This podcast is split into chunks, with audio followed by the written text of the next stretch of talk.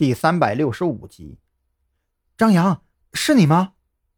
蓝雨桐的声音从手机里传了出来。许志伟都跟我说了，我现在已经停职了。走之前，赵队好像还在暗示我去找韩大帮忙，你怎么看？韩大？张扬忽然眼前一亮，怎么就把韩大这一茬给忘了呢？不过自己去找韩大有些不太合适，最好还是让蓝雨桐从中传话为妙。这样的话，就算自己无法洗清身上的嫌疑，也不会连累到蓝雨桐和韩大。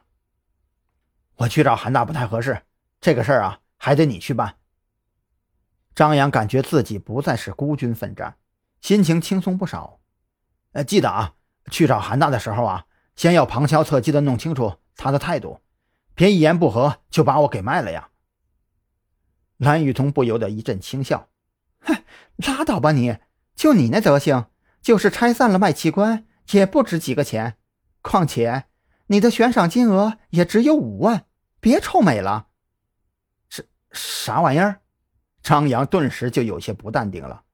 如果他没记错的话，之前有个经济犯罪的在逃犯，悬赏金额都有30万人民币，凭什么自己背负着在看守所持枪杀人的罪名，还是从刑警队畏罪潜逃的，悬赏额度才5万？这你妈是赤裸裸的瞧不起人呐！行了，你那边情况复杂，一切行动以安全为主，千万别冲动，别犯傻，我就不跟你废话了，韩大那边我会搞定的。蓝雨桐没敢多说，他担心张扬不方便多说，因为自己多余的话导致张扬发生什么意外，那可就是罪过了。挂断电话之后，张扬没有继续待在屋里等着蓝雨桐的消息，而是重新给自己化了个妆，用橡皮筋将马尾假发束成丸子头，再三确定艺术味十足，压根跟通缉令上的照片不搭边，这才放心地背着双肩包离开了住处。周围的巷道交错复杂，张扬为了晚上去找韩立军的行动不出意外，必须要先把周围的巷道地形摸清楚，不求烂熟于心，最起码不至于躲避追捕的时候造成一头扎进死胡同的乌龙。就在张扬对周围巷道摸底的时候，蓝雨桐驱车回到了特侦局的驻地。韩大正在后院里折腾那些废弃车辆，看那样子啊，是在为张扬的后续训练做准备。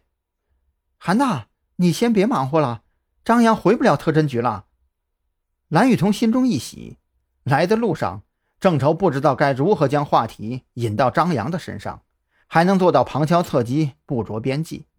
眼下韩大正在做的事情，岂不是刚好瞌睡了给送来了枕头？韩大也没抬头，依然蹲在地上，往废弃车辆的车壳里塞着什么东西。